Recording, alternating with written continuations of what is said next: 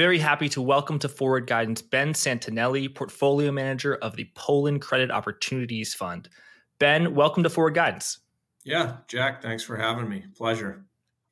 Pleasure is mine, Ben. So, just to set the stage, uh, what you invest in is credit. So, uh, as, as you know, and many of our audience members today know, when it comes to taking interest rate risk, you know, the risk that interest rates go up, uh, the long investors in long duration instruments uh, have faced, I would say, close to catastrophic uh, losses. The the the it is quite extreme. The losses on there uh, that's related to the government debt and, and interest rate risk. Your world, is my understanding, is completely at the very short end of the yield curve, so very little duration risk, but you're you're really taking that credit risk. So you know the risk isn't that you get paid back, but interest rates are go up, but that uh, uh, you don't get paid back. So how would you um, just tell us a little bit about about, about your fund, um, your background, and what you invest in, and then how would you characterize uh, the let's say the past year for credit, your world? Yeah, sure. So a little bit on background. I've been here for just about uh, a little over 19 years at, at Polen, and uh, again, we've uh, throughout that entire timeline, we've been 100% focused on the leverage credit markets. So whether it be high yield bonds, levered loans, private credit, um, it, it's where we spend 100% of our time. So your your point about interest rates, and I, I think it's pretty important because most fixed income investors, you know, their outcomes are going to be determined by the direction uh, and the severity of movement of interest rates. But I think one of the things that's unique about how we look at credit and through our bottom up um, you know value based approach is we're much more focused on the quality of business and the underlying fundamentals of those businesses than we are about interest rates. And it works well with our strategy because as you know when you think about the entire leverage credit universe most of our portfolios are made up about a third in loans um, which have very low effective adjusted duration uh, because obviously they're floating rate about a third is, made up of bonds, and that third uh, tends to be kind of lower tier middle market. So it's relatively shorter uh, um, from a maturity perspective. So the duration there is lower. And, and, then we have about a third, which are in less liquid situations. And, and those are a mix between bonds and loans. So we tend to have a maturity that's in line with the overall market, but our adjusted effective duration you know averages between one and two. So it's much more important to us that we get the underlying fundamentals right of the businesses that we're investing in than the overall direction of rates.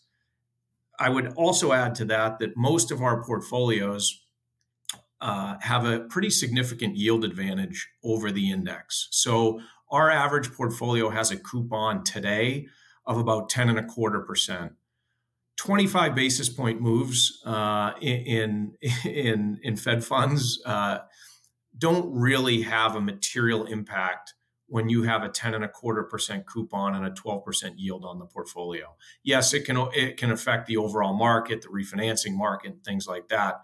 But we've seen over time the number one driver of performance of our accounts is going to be the underlying credit quality uh, and performance of the businesses, not rates.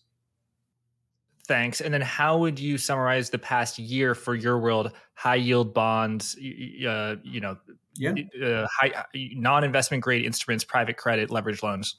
Yeah, I mean, look, as I said before, you know, I've been here for 19 years, and other than maybe the first one or two, we really haven't seen an environment like this where, you know, we're simply being we're, we're simply the beneficiaries of a move in Fed funds that has you know, loans that we were buying, but you know, debt securities that we were buying last year, a year and a half ago at five percent, today are yielding ten percent. Um, the underlying fundamentals really have not changed of those businesses. So this is a you know this is an opportunity where debt investors can get equity like returns in fixed income instruments that that's not a you know we've seen yields this high before but it's usually coincided with periods of economic turmoil or mark, massive market dislocations. Today, you know, things are okay. They're not great, um, but we're still able to achieve double digit um, double digit returns in fixed income instruments. So from from that perspective, the market. Um, you know, I think it, you know, a lot of people uh, have come over to the fact that you know maybe bonds are back in favor. You can actually get paid for the risk uh, that you're taking, and for a lot of people, that you know 10% bogey is enough for them. So it, it's been a pretty unique environment where asset allocators, investors um, are now you know rethinking their allocations because they can actually get yield in, in the fixed income markets. And how do you assess value when you look at the risk of not being paid back, the risk of default relative to sort of the implied default of the risk premium that you're, you're taking by making that loan? You know, for for example, uh, in 2021 spreads, I guess, were very, very narrow, but uh, with the benefit of hindsight, you know, very, very, very few defaults. And I know, you know, defaults delinquencies have been low, um, but they are rising. So it just you can speak on the general world uh, uh, uh, of credit and or your specific world. What are you sort of seeing there in terms of the risk of reward of the risk of default versus how much you're being paid for that risk? Yeah, so I, I, think there are a couple aspects to that. So first, one of the things that I think that we do here at, at Polen that's unique is you know, we don't rely on the ratings agencies to determine the risk of default for an individual security that we're purchasing. You know, we view everything through the lens of loan to value. How much is the entire enterprise worth? What are we lending against it? And if it's in that kind of 40 to 60% loan to value, those are securities that we want to buy. It doesn't matter to us if it's rated triple C, single B, double B. It's really through the lens of, of loan to value. Our clients have given us the flexibility where we're not beholden to the ratings agencies to determine risk. So that's one factor that I think, you know, just to give you an idea of the lens that we're looking through. Another thing that benefits our strategies is we're very concentrated. About, you know, the top 10 names make up about a third of the portfolio. The top 25 names make up about two thirds of the portfolio. So I wouldn't say we're taking broad market risk. What we're really trying to do is take company specific risk. It's a lot easier to predict the earnings of a business for two or three years than it is to predict the direction of interest rates. It's a lot more repeatable, um, you know, I, I think in, in, our process. So, you know, yes, will the market face increasing defaults probably back to historic levels, maybe even a touch higher. I think that's the case. Um, but when you think about the way we view credit and the way we build portfolios, it's really going to come down to those underlying businesses. I do believe that default rates will increase. You know, we are seeing fundamentals soften across the board. Um, you know, although you know people can debate whether there is a maturity wall or how how you know I guess how high that wall is in, in 26, 27, 28 um, with you know rising interest costs. You know, there there could be some issues around refinancing that I think will will plague the overall market, and that's why we will see defaults increase. But I think it's really important to remember that good businesses don't default. People will put capital into good businesses and that's why it's our job to you know not worry so much about what's the maturity what's the duration what's the what's the yield on these securities but it's really to find good businesses uh, because again as i said good businesses don't default. Good businesses don't go bankrupt. And when you're talking about investing from a fixed income perspective when you need to be more concerned about how much money you can lose versus how much money you can make um, you know, we cannot impair capital, and, and really, uh, that means we cannot have bankruptcies. And uh, the best way to avoid bankruptcies is by investing in fundamentally sound businesses that generate free cash. All right. So uh, the, your new fund it's launched this summer, uh, but in, in, your previous experience at, at Polen, what is a level of default that you sort of accept? Like, oh, if the market's defaulting at two, we want to be defaulting. Our your securities default at, at one. Yeah. And uh, sort of speak to that. Yeah, sure. So, you know, historically over the 20 years and previously before that, the 26 years that, that we've been around, um, our defaults have been in line with the index. And I think what's surprising to a lot of people is that yes, our defaults are in line with the index, but we own, according to the ratings agencies, a much lower quality portfolio than the overall makeup of the index. So, just from a pure ratings perspective, we own about 50% uh, triple C's in our portfolio. The index makes up about 10 or 15% triple C. But yet, we have a default rate that is in line with the index. So, if our defaults can stay in line with the index, as I said earlier, we create portfolios that usually have between a two and 400 basis point yield advantage over the index. And that um, index is a leveraged loan index, something yeah, like that. it's usually we use the Bank of America or the Bloomberg, um, you know, high yield index, just mm-hmm. you know, depending on the client. But just the market in general, it, the the index itself is a little bit irre- not irrelevant, but um, you can. You yeah, can, it, it, it depends. It's hard to define. Yeah. But basically, if we have defaults that are in line with the index and we have a yield advantage of 200 to 400 basis points over the index, we can harvest that yield advantage over the course of a credit cycle in order to generate alpha consistently.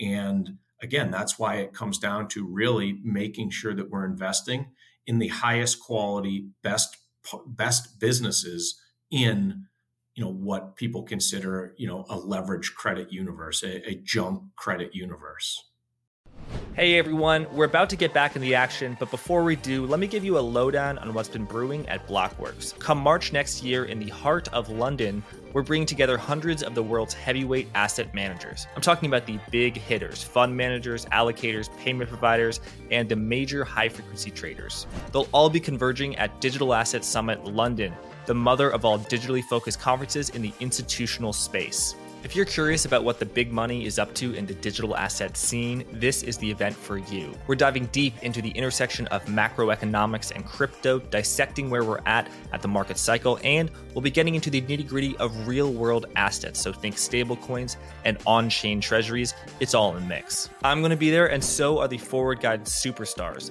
Michael Howell is going to be there. There's a rumor that Joseph Wang is going to be there. I don't know who started that rumor, but people are saying that. We're also getting into the minds of allocators, so you get a front row seat to what the big crypto money managers are cooking up these days. And because you're a dedicated forward guidance listener, here's an exclusive treat. Use code FG20 to get 20% off. Just hit that link at the end of this episode, so gear up because I'm looking forward to seeing you in sunny London town come March. Thanks, let's get back to the interview earlier referenced uh, loan to value, so that implies that it's a secured uh, fixed income instrument. I, I think so. Uh, what is often the collateral? What is the value that is securitized against? How often are you looking for a uh, you know th- that value, that collateral to be commercial real estate, for example?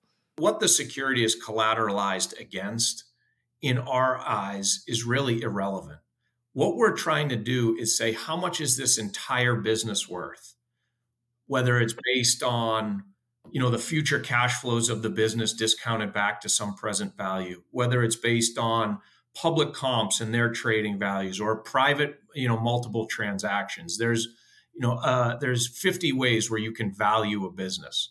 If we look at all of those and come up with some total enterprise for the business what would somebody else pay for this business? What would a strategic pay for this business? What would a private equity firm? What would an individual investor pay for this business and if we're well in, you know, you think about it like a mortgage on your house. If your house is worth $2 million, um, yes, it's secured by the land and the house, but it's really what would somebody pay for your house? And as debt investors, we're looking at okay, if the house is worth $2 million, how much money are we going to give this person for a mortgage? it's a very uh, simplistic way of looking at things, but that's effectively what we're doing. And i think that's why it has been so repeatable is that we're not relying on a ratings agency or a, you know what is the absolute level what is the leverage what is the interest coverage ratio what is this one data point that's going to determine the risk profile of this investment? The best way to look at what is the risk profile of this entire entity is how much is the whole thing worth and how much are we lending against it and if we're only lending 40 to 50% against the total enterprise value of an asset, there will be people, um, you know, beneath us. There is a large equity cushion beneath us, and there are people who want those assets. You know, a lot of times in fixed income, people will see, um, you know, a security that is seven times levered. And they'll say, geez, that's a lot of leverage. That has to be incredibly risky. Well, if the business is only worth eight times, then yes, you're 90% loan to value. That's a very risky investment. But if the business is worth 20 times and it's generating cash, it has, you know, sustainable margin profile, real true competitive advantages, you're seven times on 20, you're sub 50% loan to value. That doesn't look that risky to me, even though to most people they see seven times and they say, hey, we can't invest in that. And you know that is one of the I, I think when you when you think about risk and you think about how we differentiate ourselves from most fixed, fixed income investors, that's probably the largest determinant um, the the largest factor in how our portfolios are different than the rest of the marketplace is that it's truly based on loan to value and really nothing else loan to value nothing else. I, I, understand that you can that value is a commodity. Oh we're lending to one type of business. We're lending against you know accounts receivable the other type we're lending against some other form of collateral. I, I, get that, but what about you know if and I'm not I don't know tell me if they are, but you know if if someone was lending against a uh, office building in San Francisco, which you know in 2021 was valued at a billion dollars with a loan to value of 40 percent, and then the bill uh, you know similar building was instead of a billion dollars was now sold in 2023 for 200 million. Now your loan to value instead of 40 percent, it's it's 200 percent. So uh, do you do any commercial real estate there? And and if if not, or whether or not can you can you comment on that? Yeah, so we we don't do commercial real estate. Um, you know, it's really you know there are specialized lenders who focus on that marketplace. It's really not a um, a liquid marketplace. The the liquid marketplace that we're transacting in on a daily basis. You know, we can trade our portfolio uh, every day. It's broker quoted. Uh, there's an active market for it. There bid and asks every day. So, you know, we try to, you know, 80% or so of our mar- uh, of our portfolios are daily priced and, and, traded. So we're looking at more of the liquid uh, portion of, of the market. And again, to your point exactly, loan to value is more art than science. There's you know the, the, the value of something is in the eye of the beholder and it's really what is incumbent upon our analyst team and the research process that we follow to look at okay what is a normalized level of earnings for this business? Are they over earning are they under earning what are the dynamics in this particular sector that is going to change their forecasts in one two three years? Do they have true competitive advantages that are sustainable? You know are there technological threats? Is there obsolescence threats? Those are that's all part of the bottom up diligence that's incumbent upon us to do um, as analysts in, in, order to build out a portfolio where we're very comfortable with the risks that we're taking. And so, when you buy term loans or bank loans, leverage loans, who do you typically buy those from? Yeah, sure. So most of the the loans that we're buying are broadly syndicated loans. Um, you know, today there's a loan in the marketplace for Raising Cane's. Uh, I don't know if you've heard it. It's a chick, fast food chicken restaurant in the mm. south. They're looking to expand into the northeast.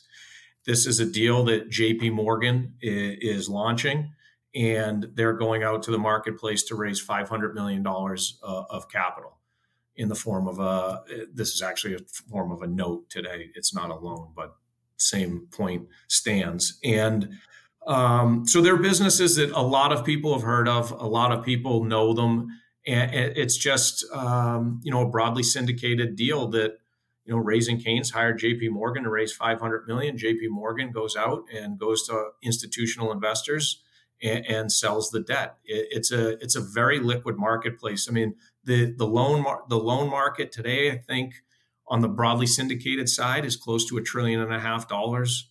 The high yield bond market uh, in north america is close to a trillion and a half dollars. So it's a large asset class, and um, you know there are a lot of companies, Ford, you know, uh, Netflix, Uber, um, Revlon, you know, brand names that people have heard, both good and bad. Uh, Revlon, yeah, yeah, uh, more on the bad than the good, but. Mm-hmm. Uh, you know, there, there are a lot of household names that people just don't realize they use the, the leverage credit markets in order to provide the business with whether it be growth capital, M and A, uh, share buyback capital, you know, whatever you know general corporate purposes that they need it for. Got it. And, and, what have you seen in terms of the activity of origination of, of syndication of loans? Just looking at, I think, all sorts of types of loans, total bird's eye view. I think there's a ton of lending last year, and it's somewhat slowed down. Is that fair to say of, of for your neck of the woods as well?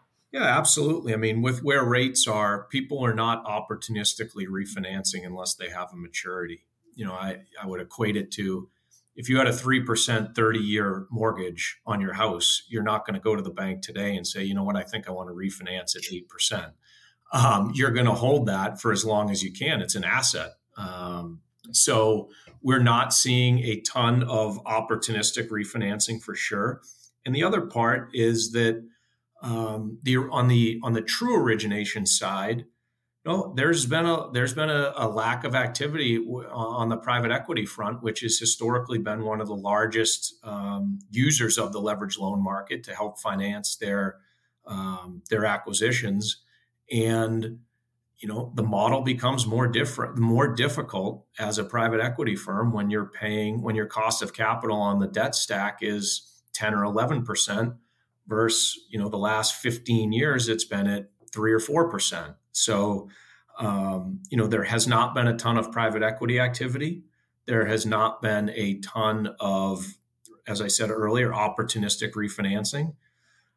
One of the things that that has created is there's a pretty strong technical from a supply demand perspective in the marketplace that is helping uh, this asset class to have a pretty strong year. You know, there are more buyers than there are sellers, and there hasn't been a ton of new um, securities to invest in. So these these portfolios are generating income on a monthly, quarterly basis that needs to be reinvested back in that marketplace.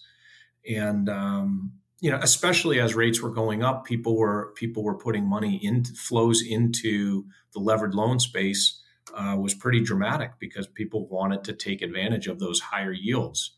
So a lot of money flowing in, a lot of demand for the asset class, not a lot of supply.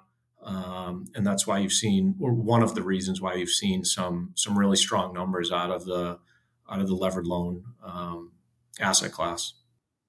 And then, so roughly, according to your perspective, sixteen percent of your fund is in private credit. How do you divide what's what's a private credit and what is just your other opportunistic type of credit? Yeah, so sure. So, you know, I think it's important because private equity. Uh, so first, basically, uh, we we determine whether it's private credit versus public credit based on the liquidity profile. Uh, was it broadly syndicated, you know, through a large uh, brokerage house like a J.P. Morgan, or was it uniquely originated or sourced by somebody at Polen or you know one of our partners? Um, so it really has to do with the liquidity profile of the of the debt instrument whether we classify it as public or private credit. That being said, the definition of what private credit is has really changed over the last 15 or so years. We've been doing private credit at Polen since I got here and before, so it's not a new asset class to us, although it has gained in popularity over the last few years dramatically. Um, you know, we've always taken the approach that in some markets, you are getting paid the liquidity premium to be in private credit. In other markets, you are not. If we can have the flexibility to toggle between both markets, that should give our investors the best possible return. So we've never had a dedicated fund directly towards all public or directly towards all private. It's that flexibility to find the best relative value at any given moment that really has helped us generate alpha over a long period of time. Today, there's been a massive amount of dollars raised in the private credit space. There's still a massive amount of dry powder that needs to be put to work. And you're seeing the definition of private credit kind of morph. You know, 10 years ago, it was direct originated loans, you know, me to you, and there was nobody else involved. Today, there can be 15 people in, in a in a deal. Again, not it's not bro- broadly syndicated, but 15 is, is not insignificant, and that can count as private credit. Um, you could buy an on the run high yield bond that's been hung on a bank balance sheet and you buy it at a discount 15 20 point discount off the off the bank that is now considered private credit so there are, there are a lot of definitions i think that people have of private credit. Um, and, and it, it, it is a, a real asset class. There's no doubt about it. It is here to stay. I think though from our perspective right now given the underlying rates that you can get paid in the public markets, we're not seeing the liquidity premium that would drive us to want to allocate more into private credit today. You know, that can definitely change, but you know, historically we've targeted, you know, around a 4 to 500 basis point premium for uh, you know, illiquidity to go into a private transaction to sacrifice that liquidity and, and today, um, you know, it's it's probably closer to 50 to 150 basis points. So for us, uh, that's you know not not reaching our our kind of threshold, but um, it, it has definitely been a major player in our markets in taking share from the banks. And um, you know, a lot of people like the fact that it appears on the outside to be relatively stable asset class. And tell us about how it, it, appears to be. I think you know, with a normal loan or a bond, there's a rating agency. It pays quarterly, semi-annually. If it doesn't pay, you pay, there's a there's a default. Is there an issue with private credit where you know maybe it's it's a little bit less opaque? It's hard to tell. You know, and there, there could be loans that are marked at hundred dollars that uh you know are, are not worth that and could have severe credit issues. I mean, that absolutely could be the. I mean, uh, private lending in general, you do not need to mark to market. These are not daily priced um, loans. So, whereas in the vast majority of our portfolio, which is daily priced and mark to market, we see the daily gyrations of the market resulted in the portfolio, and and people see that in private credit much like a private equity firm. You don't need to mark your portfolio every day based on you know whether the Dow was up or whether Treasuries were up uh, or down on, on, a daily basis. So um, yes, you can. That doesn't mean the businesses are are necessarily stable. It just means you're not marking them on a daily basis. So can you have situations where companies are performing incredibly well or you know very poorly and you know there's a lag in, in the pricing of those securities for sure. Um, you know, I think from our perspective, um, because we are involved in this market, the the thing that would concern me more than the mark to market would just be the the basic underwriting standards, and I, and I think when you when you look at the market as a whole and you think about how much money has been raised in the marketplace in such a short period of time mostly in the form of dedicated funds that need to put money to work. Um, you know, I, I, do think that there has been a deterioration in underwriting standards, and that will play itself out when we do have a default cycle, and that I, I do think that recovery rates will be lower. Um, I don't think that's a unique opinion by any stretch. I think that that's been pretty widely speculated but it, it, seems to make sense when when a lot of money goes into any particular asset class. Um, you know the the the something has to give and i think what we'll see give here is the fact that recovery rates on loans uh, will be lower in the next default cycle than they had been in previous default cycles. Mm, interesting. And, w- and when you say that underwriting standards may not be as rigorous as they, they were in the past because so much money has flooded into into the space you know i'm, I'm paraphrasing what might what are the new uh, where can you see that that lack of stringency? Is it uh, the, the, loan to values are uh, higher loan to values uh, higher you know interest ratio cover uh, coverage just not looking at the fundamentals of the business all, all of the above. Yeah it's really all of the above. Um, you know people will lend higher on a loan to value perspective. The quality of the underlying cash flows might be weaker. Um, you know, there there could be um, you know more loopholes, so to speak, in the in the the credit documents themselves that are more borrower friendly.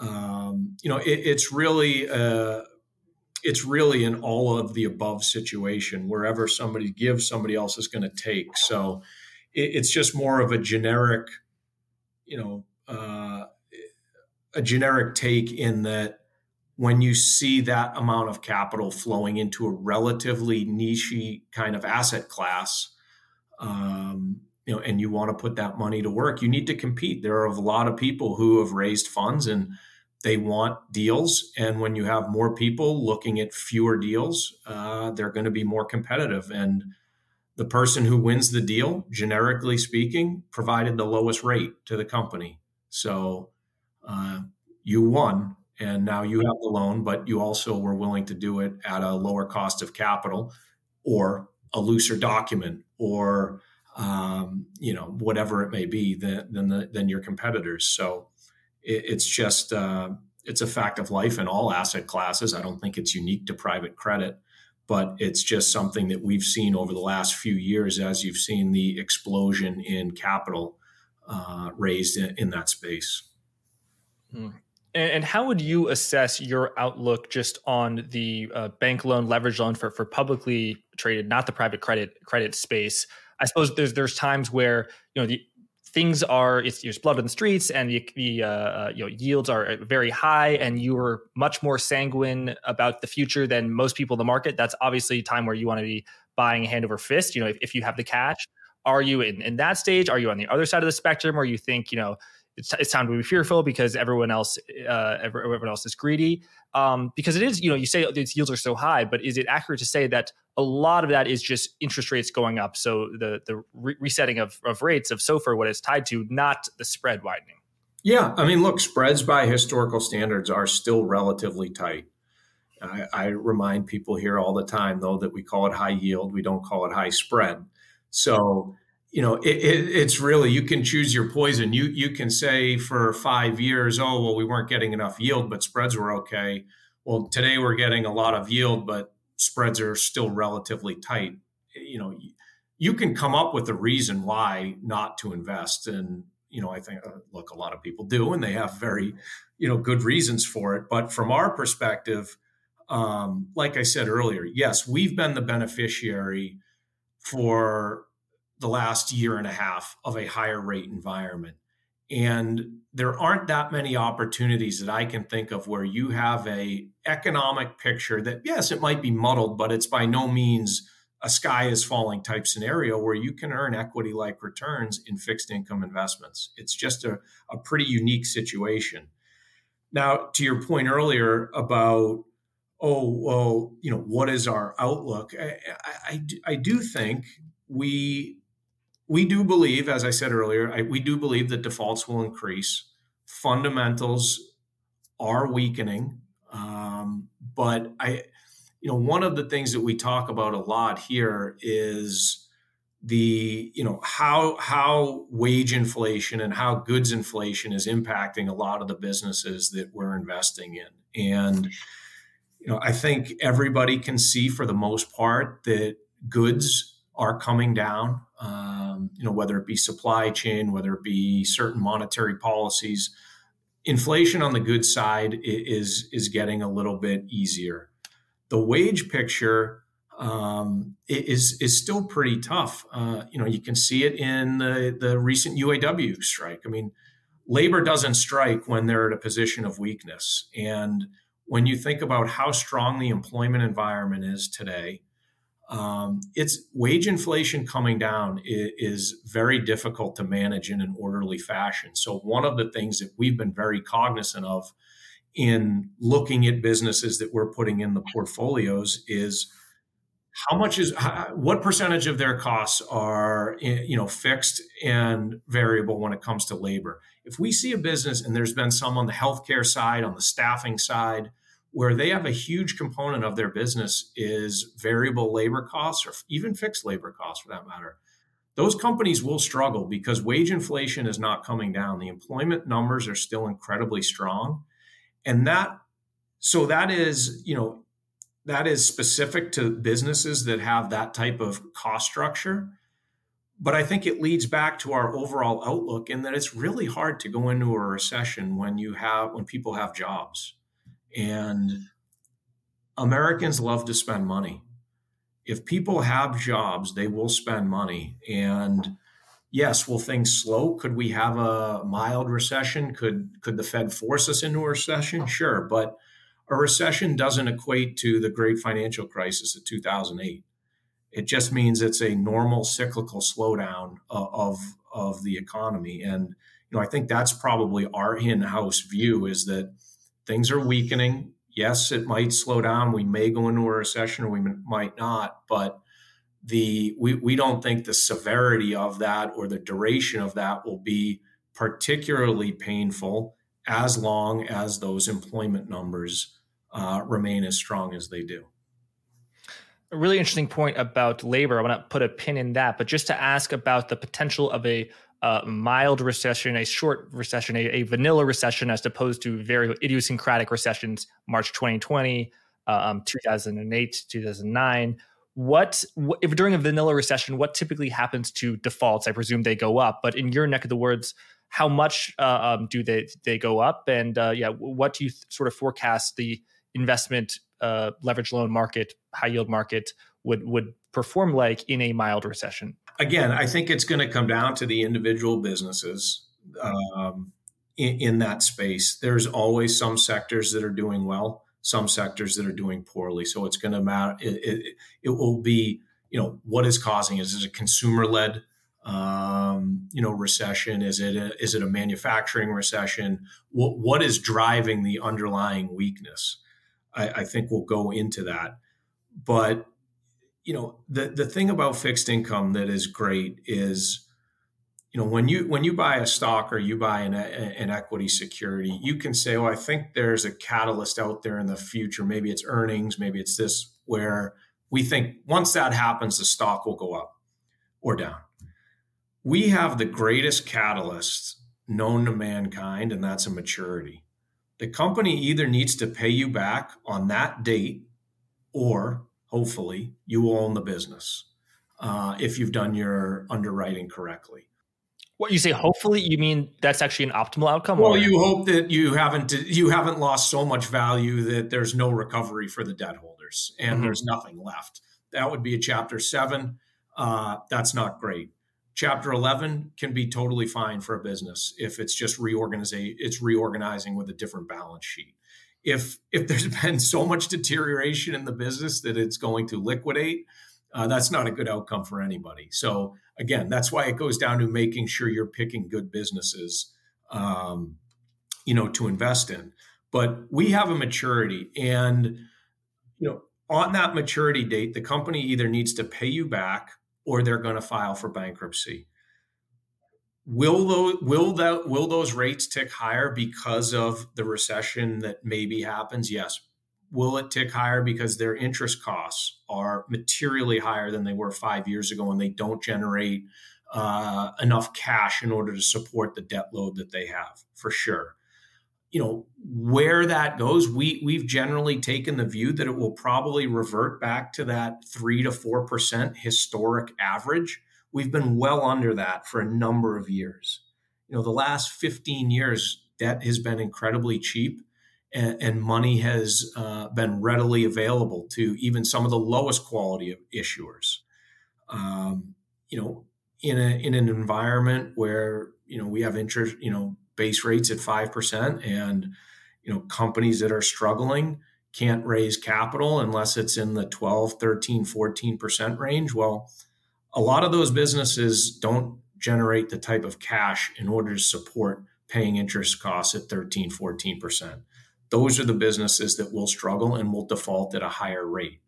Again, it's incumbent upon us as analysts um, to analyze these businesses and understand how much disposable cash they have, what type of interest cost increase could this business take and still generate cash.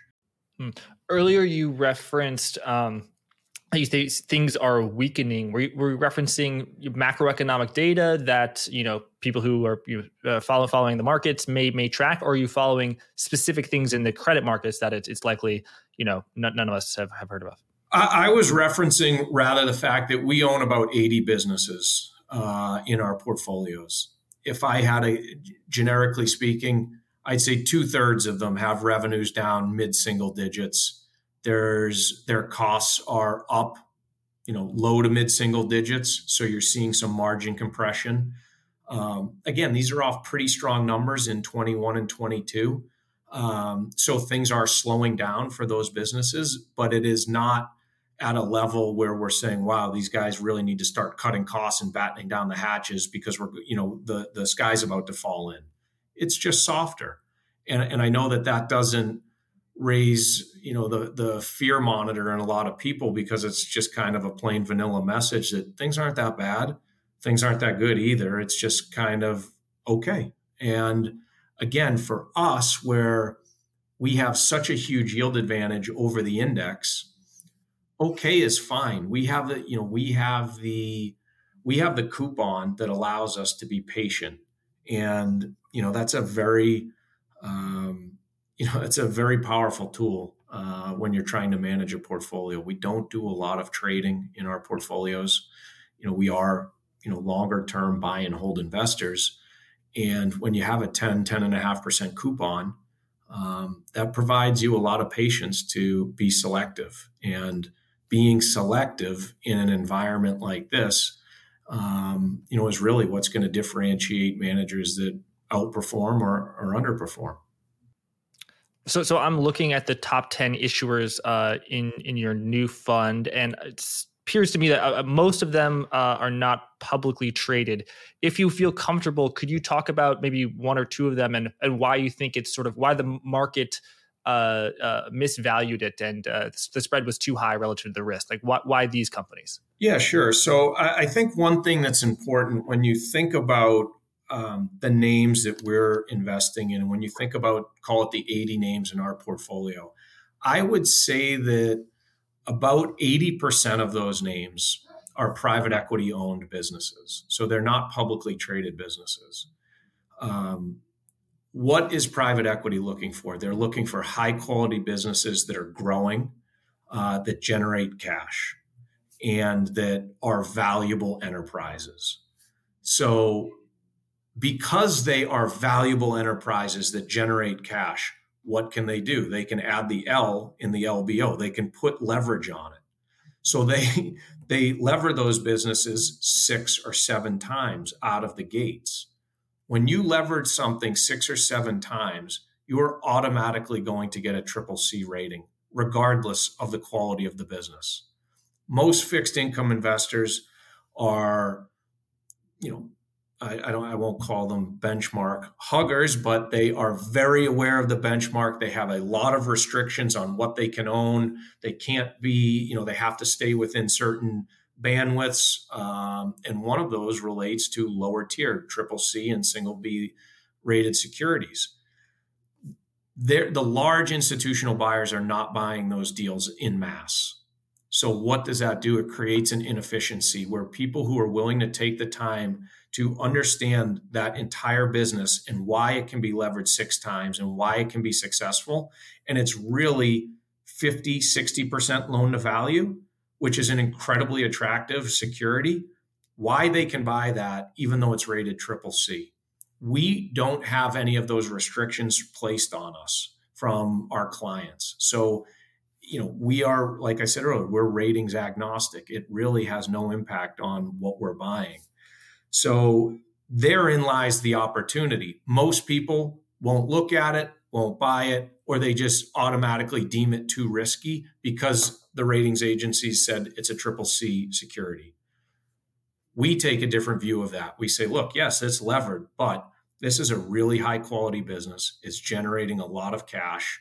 And um, yes, it might be six times levered, but it's, uh, you know, 15 times business and you're sub 50% loan to value. That's a great security to own. And how are your companies, which you know are often quite levered, how do you think of them managing that interest rate expense? Where you know, if if Amazon borrows 40 year fixed rate, it's it's the bondholders who have a problem, not not Amazon. But in, in your world, very short duration uh, at floating rate instruments your you know uh, uh, holders of, of those loans are getting paid more as the Federal Reserve Federal Reserve raised over 500 basis points, but interest expense is going can going up uh, 100 percent. Uh, how often you know, do, do your companies or companies in that universe think about, hmm, maybe I'm going to term out that debt, maybe I'm going to put on a little bit of a hedge? Yeah, I mean, look, if they did hedge, which many of them have, they're they're reaping the benefits of that today. Uh, but it, you know, that's a constant that's a constant argument or debate internally that those businesses are having. Should we turn this out in the high yield bond market? Um, should we go into the leverage loan market? Where can we get the best matrix of, you know, covenants versus rate versus execution? You know, from our perspective, we're relatively agnostic to whether we buy a bond or a loan. Um, again, where it moves in the interim, what the mark to markets are, are are not, you know, what's driving our underlying investment thesis. It's what is the yield on this security and what is the loan to value and what we're trying to do is find the highest yield with the lowest loan to value. And where those cross, those are the names that we want to have conviction in and buy. Um, but company, you know, sure, uh, there is no doubt that increased interest costs on a large portion of the floating rate market will really hurt cash flows of businesses, um, you know, that, that have issued term loans. Um, know, rate, as you said, rates have gone up 100%. That is why it's incredibly important to buy businesses that generate sustainable free cash flow because they can withstand the interest rate shock to their balance sheet, to their income statement. Um, you know, businesses that were not generating a lot of cash before are not going to be generating cash today and those are the businesses that will struggle and you know have difficulty refinancing uh, if they have near term maturities. And are you seeing that already in the general market? We have not seen it really flow through yet. I mean rates ha- have been up. Um, it's really only been a little bit over a year I think that if we stay in this higher for longer period that a lot of people ha- have anticipated, um, we will start to see the impact of that. The the other issue that you you're running into why we haven't seen it is most businesses coming out of COVID were in pretty good. You know, once they got out of COVID, there was a pretty good economic rebound. Rates were still incredibly low. A lot of people took advantage to push out their maturities in that time frame. So there haven't been a ton of near term maturities that companies have had to deal with. Companies default for two reasons. One, they have a maturity, and two, they run out of cash. Not a lot of them run out of cash. It does happen, but it's usually because they have debt that's come due. We really haven't hit that next maturity wall, and we really won't until really 2016, uh, excuse me, 26, uh, 27. So I think you will start to see that tick up uh, as we as we move into next year, but uh, we really haven't seen any sort of dramatic tick up in default activity in the marketplace so far. But I think we and most other participants expect uh, that we will start to see that accelerate as we move into later into 2024. Got it. And that is because the overall market, which you know has some concerns you, you just referenced, has a maturity wall that's out much later. Your portfolio uh, is much shorter duration, but you know, needless to say, you're you're quite confident on the credit. So you said you don't do a lot of trading in and out of stuff, but what about because it has such a short duration, uh, the loans get get you know paid off? What's what's sort of your your game plan there? Are you just going to keep on investing in uh, this asset class, or you know, are you going to have some discretion of sort of bobbing and weaving?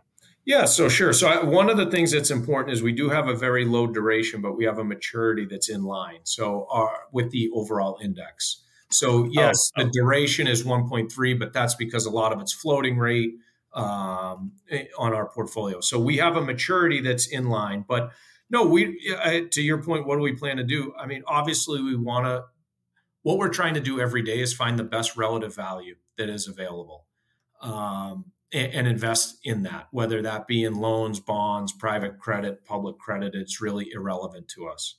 And hopefully, the situation that will arise is the businesses that we've invested in, because they generate sustainable, durable free cash flow, will be able to access the markets um, in an orderly fashion yes, they will pay more in interest costs so their cash flow will go down. But because they are high quality businesses that people believe will be worth more in the future than they are today, and that they're generating sustainable cash, they will be able to refinance that debt in in, in normal course. Um, you know, we don't try to make any sort of top down macro predictions as a firm. You know, one, we, we actually actively avoid making those type of uh, calls.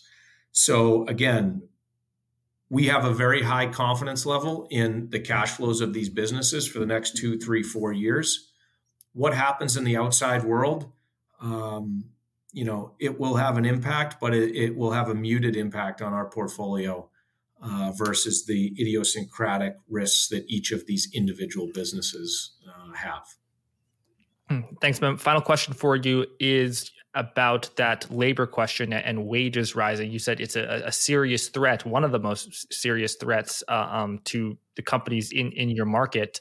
Uh, tell us more about that, and specifically, uh, again on the macro front, just looking at this, you know, federal Atlanta Fed wage growth tracker uh, wage growth peaked at roughly 6.7% and is now at 5.2%. So it, it has gone down. Um, but are you more concerned about it than uh, a, year, a year ago when that data peaked because the cash flows are not growing by, by as much? Tell us about, tell, just tell us more about that view.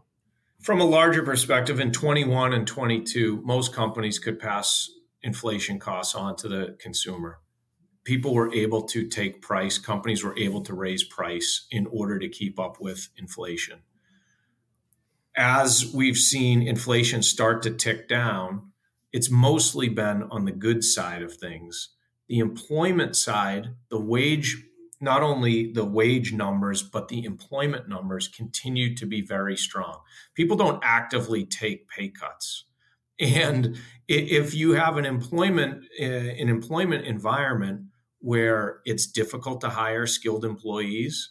Um, you know, you have uh, unemployment levels at you know two or three percent. Um, you know that is an environment that favors favors labor. Um, and, and, as I said, you can see it uh, in the most in, in the UAW uh, labor action. I mean, they got most of what they asked for. People don't go on strike when they're at a when they're at a, at a disadvantage.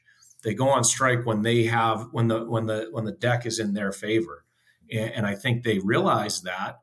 And you know, I think that that could be said for a lot. Uh, you know, not just the you know the auto workers, but uh, across the board. Um, you know, it's very difficult to hire people in businesses right now. I think whether you know you talk to the businesses that we own or universally, uh, just in general, it, it's one of the the top concerns of every management team that we speak to is getting people in the right positions and getting qualified people in those positions. If if those numbers don't come down, it's very difficult for inflation to come down on just uh, from an overall perspective. Inflation, you have goods and you have services if only the if only the good side is coming down and the inflation the the services side is staying high it's really hard for the fed to get back to a two two and a half percent level of inflation if one of the um, ballasts of that is is very sticky. So it, it's been a concern for us in an environment now where companies really can't pass on price increases today. Um, you know they are going to see further margin compression and further margin compression you know will result in lower earnings which will you know result in security prices going down. So i think that that's a concern for some businesses that we've seen and we again as i said we've seen it play out in uh, specifically in businesses that have a high portion of their cost structure in labor um, you know versus uh, you know, goods or equipment or whatever whatever might be. Um, so it's it, it's something that we've seen. It's something that we're continuing to to monitor, and um, you know we'll see where it goes. Again, it, it, we don't know. We don't try to make predictions on these things, mm-hmm. but we we try to at least be cognizant of what's going on from a macro perspective, and that's definitely something that's been top of mind. Hmm, we'll leave it there, Ben. Thanks so much for coming on and sharing your insights, and thanks everyone for watching. Jack, thank you. I appreciate it. Forward Guidance, the program you just enjoyed, hopefully, can be viewed on YouTube at Blockworks Macro or heard as a podcast on Apple Podcast and Spotify. Episodes are typically released on Apple and Spotify a few hours before they air on YouTube. Please leave a review on Apple Podcast if you feel so inclined.